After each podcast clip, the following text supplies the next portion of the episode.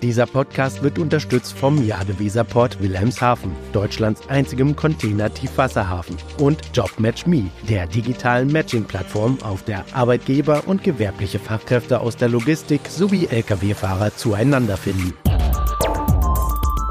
DVZ, der Podcast. News und Hintergründe der Woche. In dieser Woche gab es eine ermutigende Nachricht. Das Wachstumschancengesetz wird kommen und damit fließen bis 2028 einige Milliarden pro Jahr in die derzeit schwächelnde Wirtschaft. Das allerdings hebt nicht unbedingt die Stimmung in der Transport- und Logistikbranche. Wir haben uns umgehört und sprechen gleich darüber, mit welchen Erwartungen die Unternehmen in die nähere und etwas fernere Zukunft blicken. Mein Name ist Robert Kümmerlen. Und ich bin Sven Benür. Herzlich willkommen zu einer neuen Ausgabe von DVZ die Woche, dem Nachrichtenrückblick der DVZ. Äh, ja, Robert, du hast es ja schon gesagt. Unsere Kollegen und Kolleginnen in der DVZ-Redaktion und auch wir haben ja in den letzten Tagen intensiv mit Unternehmen und Managern gesprochen. Und dabei ging es ja auch nicht nur darum, wie sich der Markt in den kommenden Monaten entwickeln wird, sondern natürlich auch darum, mit welchen Strategien die Unternehmen auf diese kurz- und mittelfristigen Herausforderungen, die ja nicht unerheblich sind, reagieren sollen. Genau, aber so richtig ermutigend ist das Bild eben nicht. Fakt ist, dass es immer mehr Unternehmern schwerfällt, optimistisch nach vorne zu blicken.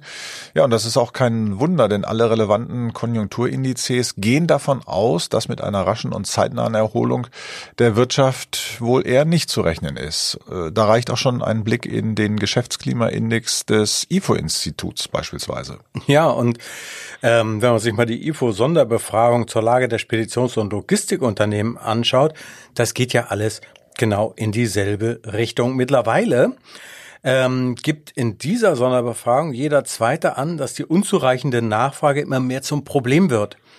Da hilft es dann natürlich auch nicht, wenn die Marktforschung der Kreditanstalt für Wiederaufbau von einer leichten Erholung zum Jahresende und für 2024 sogar von einem Wirtschaftswachstum von 0,8 Prozent schreibt.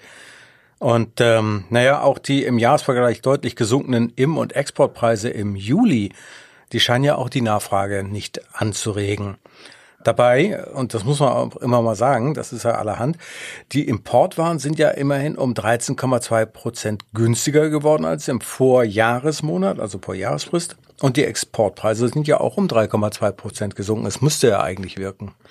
Da kommen eben viele Faktoren zusammen und die Mischung ist alles andere als stimulierend. Im Übrigen gehen nur wenige Akteure der Transportbranche davon aus, dass die Talsohle bereits erreicht ist. Die Nachfragesituation ist tatsächlich verkehrsträgerübergreifend sehr schwach momentan. Ja, und die große Frage ist natürlich, ob man für das nächste Jahr, für 2024, mit einer Besserung rechnen kann. Darüber reden wir gleich nach einer kurzen Pause. Hallo? Sind Sie gleich da? Mit der Live-Sendungsverfolgung von Timocom teilen Sie Ihre GPS-Daten mit Ihren Geschäftspartnern selbstbestimmt und in Echtzeit auch über Schnittstellen. Vereinbaren Sie jetzt Ihre kostenlose Demo auf timocom.de-dvz. Ja, Sven, du hast es gerade gesagt. Jetzt ist ja die Frage, ob man 2024 mit einer Besserung rechnen kann. Und da sind sich die Befragten in der Tat uneins. Einige, wie zum Beispiel Jochen Geis, Chef der Geis-Gruppe, hoffen, dass sich die Lage ab 2024 wieder entspannt. Andere wiederum, wie Björn-Peter Struck von Cargoline oder Simeon Breuer, der Geschäftsführer des Braker Unternehmens LIT, gehen davon aus, dass sich die Durststrecke bis Mitte 2024 hinzieht. Und von Seiten des Kombi-Operateurs Hupak heißt es, dass sich die Situation das das ganze nächste Jahr nicht verbessern wird. Also, naja, klingt nicht so doll. Nee, das klingt in der Tat nicht gut. Und ähm, natürlich ist jetzt ganz klar, die Unternehmen müssen sich gute Gedanken machen, wie es weitergehen soll, wie es weitergehen kann. Vor allem ja der Straßentransport, der muss sich ja zusätzlich auch noch auf einen massiven Kostenschub zum Jahresende hin einstellen. Denn äh, wir wissen ja, am 1. Dezember kommt die CO2-Maut und naja, da das ist halt alles nicht so gut. Äh, da muss man sich, wie gesagt, die Gedanken machen. Ähm, und ganz interessant, was, was gerade jetzt so im Mindset passiert, äh, finde ich, das hat der André Fendker, der ist der CEO der Spedition Engemann und Co. Das hat er gut auf den Punkt gebracht, äh, denn der sagte, man habe vor zwölf Monaten über Nachhaltigkeit, Qualität und Optimierung als Maßnahmen gegen den Fachkräftemangel gesprochen und heute drehen sich alle Gespräche wieder noch nur um Raten. Also die ganzen altbekannten Mechanismen greifen wieder. Das aber bedeutet, dass sich die Transportpreisspirale wieder nach unten dreht.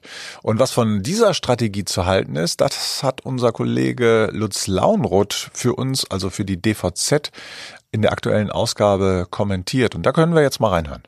Wer gehofft hat, dass es sich bei der wirtschaftlichen Abkühlung nur um eine kurze Delle handelt, hat sich getäuscht. Auch aufgrund offener geopolitischer Fragen rund um China, Trump und den Ukraine-Krieg wird die Nachfrageschwäche noch länger anhalten. Darauf müssen sich die Unternehmen aus Logistik und Transport einstellen. Dem ersten Reflex, über den Preis für Auslastung zu sorgen, sollten sie nicht nachgeben. Sonst schaden sie ihrer Wirtschaftlichkeit und damit sich selbst, aber auch der gesamten Branche. Auch die drastisch steigenden Mautgebühren müssen zwingend eins zu eins weitergegeben werden. Der zweite Reflex Kosten senken. Doch wer jetzt kurzfristig Personal abbaut, wird es später schwer haben, es zurückzugewinnen. Und Investitionen müssen mit Augenmaß zurückgefahren werden. Wer heute nicht in die Verbesserung von Prozessen und Produktivität investiert, ist langfristig nicht wettbewerbsfähig. Die Unternehmen müssen also einen Spagat schaffen. Die kurzfristigen Entwicklungen im Blick haben, gleichzeitig aber das langfristig Notwendige nicht aus den Augen verlieren. Die bittere Wahrheit ist aber auch, das wird nicht allen gelingen. Ja, das ist nachvollziehbar, wenn auch wirklich ähm, ziemlich traurig, finde ich. Ich hoffe wirklich, dass es nicht zu Preiskämpfen kommt, denn das würde, und ähm, das hat der Jörn-Peter Struck ziemlich treffend formuliert, nicht nur denjenigen schaden, die unter ihren Kosten fahren, sondern der gesamten Branche. Genau, damit wäre dann zu rechnen. Und das ist ja nicht alles. Es kommen ja weitere Kostenbelastungen noch äh, hinzu. Beispielsweise ist ja die EU-Kommission gerade dabei, ein neues Klimaschutz-Zwischenziel zu entwerfen. Das mhm. ist darauf ausgerichtet, die Emissionen des Verkehrs und damit natürlich auch die des Güterverkehrs bis zum Jahr 2040 erheblich nach unten zu drücken. Naja, aber, aber noch handelt es sich um eine öffentliche Konsultation. Also das Sammeln von Ideen und Vorschlägen. Eins ist allerdings klar, ähm, die Kommission will ja bis zum nächsten Sommer einen konkreten Vorschlag erarbeiten und vorlegen. In welche Richtung das gehen wird, das zeichnet sich heute schon so ein bisschen ab. In den Konsultationen haben sich fast 80 Prozent der Teilnehmer dafür ausgesprochen, den Treibhausgasausstoß bis 2040 um mindestens 75 Prozent im Vergleich zu 1990 zu senken. Und es gab natürlich auch Stimmen, die sagen, wir müssen auf 90 Prozent ähm, kommen. Aber ich denke, die werden sich nicht durchsetzen. Das wäre alles ziemlich ambitioniert und da der Verkehrssektor stärker in die Pflicht genommen werden muss, ist klar, dass dann auch bestimmte Mechanismen installiert werden, die Transportbranche in Richtung Klimaneutralität zu treiben. Ein teures Unterfangen und, ganz ehrlich, angesichts der Vielzahl der zur Verfügung stehenden Möglichkeiten, künftig die CO2-Emissionen der Lkw zu senken, ist es schwierig, glaube ich jetzt zumindest, da eine stringente Fuhrparkstrategie aus dem Ärmel schütteln zu können. Naja, also ich meine, dafür gibt's natürlich schon Entscheidungshilfen, also echte Entscheidungshilfen, wie zum Beispiel den vom Bundeswirtschaftsministerium beim Freiburger Öko-Institut in Auftrag gegebenen Bericht mit dem schönen Titel Strategien für die Elektrifizierung des Straßengüterverkehrs. Ja, das klingt allerdings ziemlich spannend. Und wenn das Öko-Institut auf der einen Seite steht und ein grünes Ministerium auf der anderen, dann sollte ja etwas Nachhaltiges dabei herauskommen. Na, lass dich mal überraschen. Ähm, Im Grunde genommen haben ja die Forscher des Öko-Instituts das Thema ziemlich sachlich aufgebaut. Ähm, aber natürlich haben sie sich auf die drei lokal emissionslosen Antriebstechniken konzentriert. Es geht also um den batterieelektrisch angetriebenen Lkw, den Brennstoffzellen-Lkw und den Lkw mit Oberleitungsanschluss. Also alles, was nur ein bisschen CO2 ausstoßen würde, findet hier nicht statt. Hm, das dürfte den Vorunternehmern ja wohl nicht schmecken. Da hoffen viele auf HVO 100 oder Bio-LNG mhm. oder vielleicht sogar den Wasserstoffverbrenner. Da wäre das notwendige Investment in die Fahrzeugtechnik nicht das ganz große Thema. Ja, das ist eine klare Sache. Die Fahrzeuge sind da äh, bei diesen Techniken sehr viel günstiger ähm, beziehungsweise würden auch nicht über den Preisen liegen. So ein HVO 100 LKW, der kostet genau dasselbe wie ein Diesel. Aber mal zurück zu dem Bericht. In dem werden nämlich die genannten Elektroalternativen technisch und ökonomisch verglichen. Mit dem Ergebnis, dass der batterieelektrische LKW die sinnvollste Wahl wäre, selbst wenn man von sehr konservativen Annahmen hinsichtlich seiner technischen Weiterentwicklung und der Reichweiten ausgehen würde. Vor allem der Brennstoffzellen-LKW schneidet deutlich schlechter bei den Total Cost of Ownership ab. Und dann gibt es noch eine andere interessante Aussage. Es heißt nämlich, ich zitiere das jetzt mal, sobald die Lkw-Maut ab Dezember 2023 um, auf, um einen Aufschlag von 200 Euro pro Tonne CO2 steigt, erzielen alle Null-Emissionsfahrzeuge deutliche Kostenvorteile gegenüber konventionellen Diesel-Lkw. Wenn man denn über eine entsprechende Ladeinfrastruktur verfügt. Richtig. Und da liegt nämlich noch einiges im Argen. In letzter Zeit hören wir immer wieder mal von Fuhrunternehmen, die zwar ihre E-Lkw schon bekommen haben, aber noch auf die Fördergelder für die Infrastruktur warten. Und so eine Ladesäule schlägt ja immer noch mit 80.000 Euro pro Stück zu Buche. Und ähm, dann gibt's natürlich noch den Punkt, was das Lkw-Ladenetz entlang der Autobahn betrifft. In Deutschland gibt es derzeit zwei kleine Ladeparks entlang der A2. Das ist ja so ein Feldversuch, der da läuft. Und äh, bis die vom Öko-Institut geforderten 2000 Mega Charging-Punkte und die zusätzlichen 40.000 Nachtladesäulen entlang der Autobahn gebaut sind, da wird noch so viel Zeit vergehen. Und äh, in der Zwischenzeit bleibt das Thema CO2-Maut natürlich für die Fuhrunternehmer akut. Tja, also ist die Aussage des Öko-Instituts dann wohl doch eher etwas akademisch zu verstehen. Aber abgesehen davon ist mir vorhin noch etwas anderes an der Studie aufgefallen. Alle Berechnungen und Ergebnisse fußen auf der Annahme, dass es bis zum Jahr 2035 ein flächenabdeckendes und leistungsfähiges Ladenetz gibt. Und das wiederum heißt, dass es ausreichend Strom aus erneuerbaren oder anderen Quellen geben muss. Ob das gelingt, ist ja auch fraglich. Ja, das in der Tat, ne? Aber ähm, jetzt nehmen wir mal an, also es käme tatsächlich so. Also wir haben richtig viel erneuerbaren äh, Strom, also Strom aus erneuerbaren äh, Quellen. Ähm, dann könnte natürlich der Anteil an den rein batterieelektrischen Lkw an den Neuzulassungen wie in der Studie angenommen, auf 100 Prozent steigen. Ganz klar. Gut, aber das ist mir ehrlich gesagt dann doch noch zu unkonkret. Ich ähm, äh, komme mal zu was Konkreteren. Ähm, und zwar, also sagen wir mal so, Sven, hast du schon mal gehört von dem Begriff Quarkbot? also ganz ehrlich, Robert, was soll das sein? Ist das so ein Chatroboter für Entenliebhaber? Äh, nee, ich bin, mir noch nicht ganz sicher, ob das wirklich Quarkbot ausgesprochen wird oder vielleicht Quackbot oder so. Äh, weiß ich nicht. Also jedenfalls handelt es sich bei Quarkbot um ein internationales Botnetz, das Cyberkriminelle aufgebaut haben. Und Polizei und Cyberbehörden aus acht Ländern, darunter das BKA aus Deutschland und das FBI in den USA, haben nun in dieser Woche die Infrastruktur dieses Schadsoftware-Netzwerks zerstört also zumindest vorerst. Und dafür löschten die Ermittler Malware auf rund 700.000 Computern. Und das Pikante daran, davon hatten die Eigentümer der Rechner nichts gemerkt. Und den Kriminellen diente dieses Botnetz zur Verteilung von sogenannter Ransomware. Oh weia, also, ähm, aber was, was genau steckt denn nun dahinter und wie sind die Kriminellen denn dabei vorgegangen? Weiß man das? Also infiziert wurden die Rechner zum Beispiel durch schadhafte E-Mail-Anhänge. Sowas hat man ja schon häufiger gehört und mhm. davor wird ja auch immer wieder gewarnt. Äh, dann wurden die Daten des Rechners an die Täter weitergeleitet und damit ist dann so ein infizierter Computer Teil des Botnetzes, also eines Netzwerks kompromittierter Computer. Darüber wiederum können dann weitere Rechner infiziert werden oder es können ganze IT-Systeme übernommen und verschlüsselt werden, um dann beispielsweise Einzelpersonen oder Unternehmen zu erpressen. Da gab es ja auch in der Vergangenheit in den letzten Jahren immer wieder Beispiele größerer und kleinerer Dimensionen.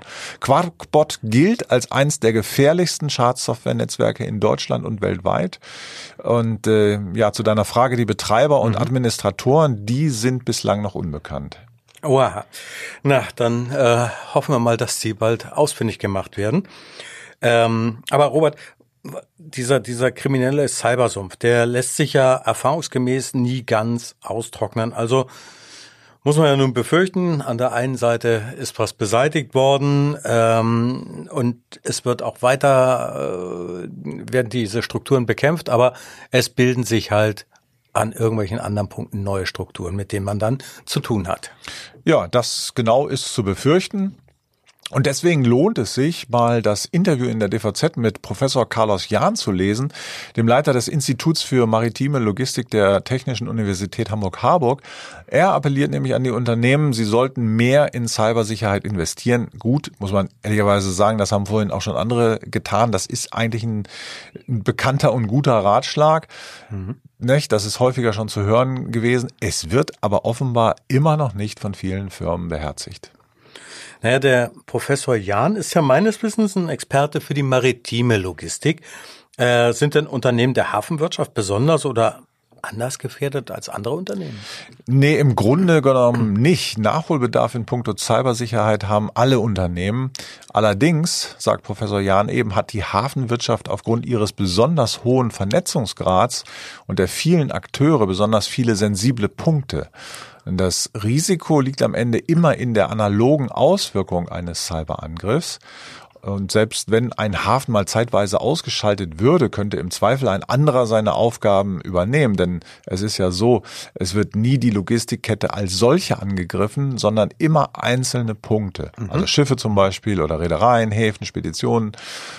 Also, die, das kann man sich mal vor Augen halten, wenn man mal weggeht, kurz von der Cyberkriminalität. Professor Jahn nennt das Beispiel der Ever Given, die ja im Frühjahr 2021 den Suezkanal blockierte. Mhm. Mhm. Und das hat eine ganz andere Ursache, aber das Beispiel macht anschaulich, was ein havariertes Schiff an einer neuralgischen Stelle bewirken kann.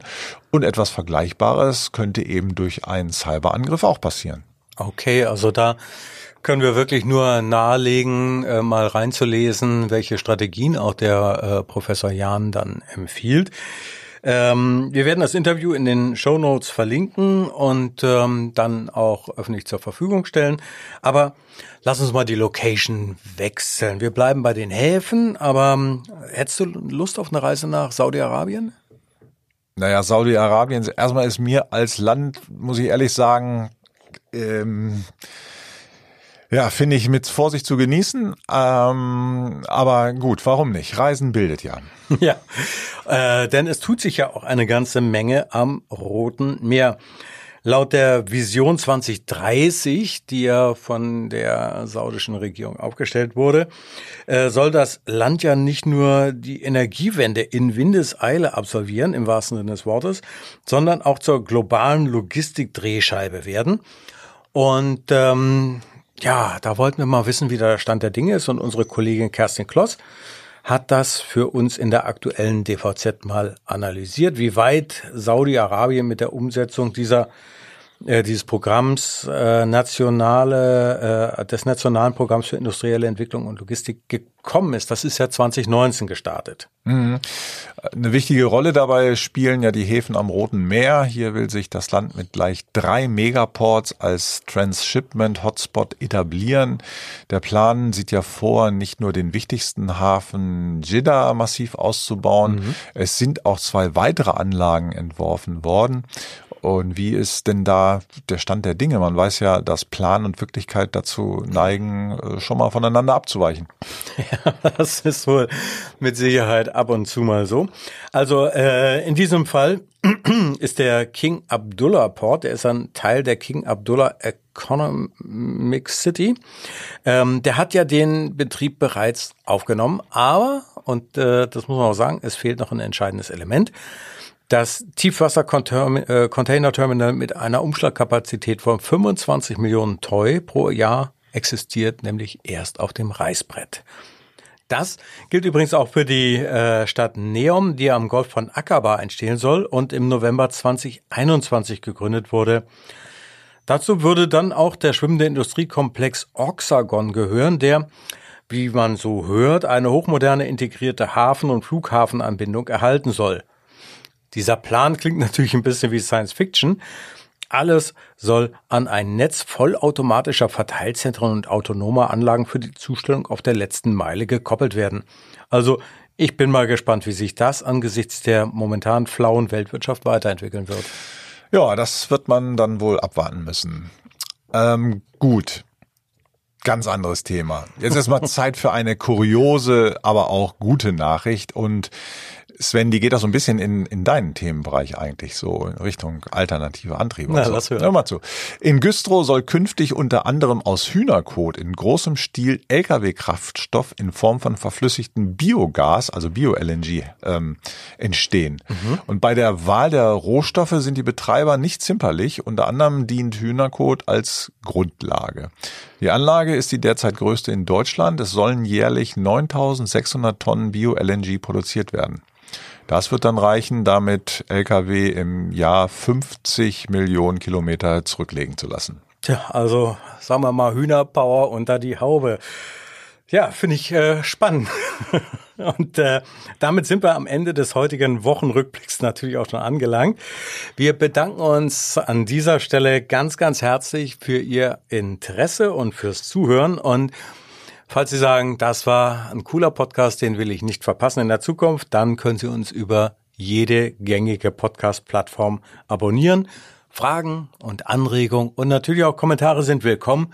Die können Sie schicken an redaktion.dvz.de. Wir wünschen Ihnen ein schönes Wochenende. Hören Sie gern nächste Woche Freitag wieder rein in unseren wöchentlichen Nachrichtenpodcast. Es sagen Tschüss, Robert Kümmerlen. Und Sven Benür.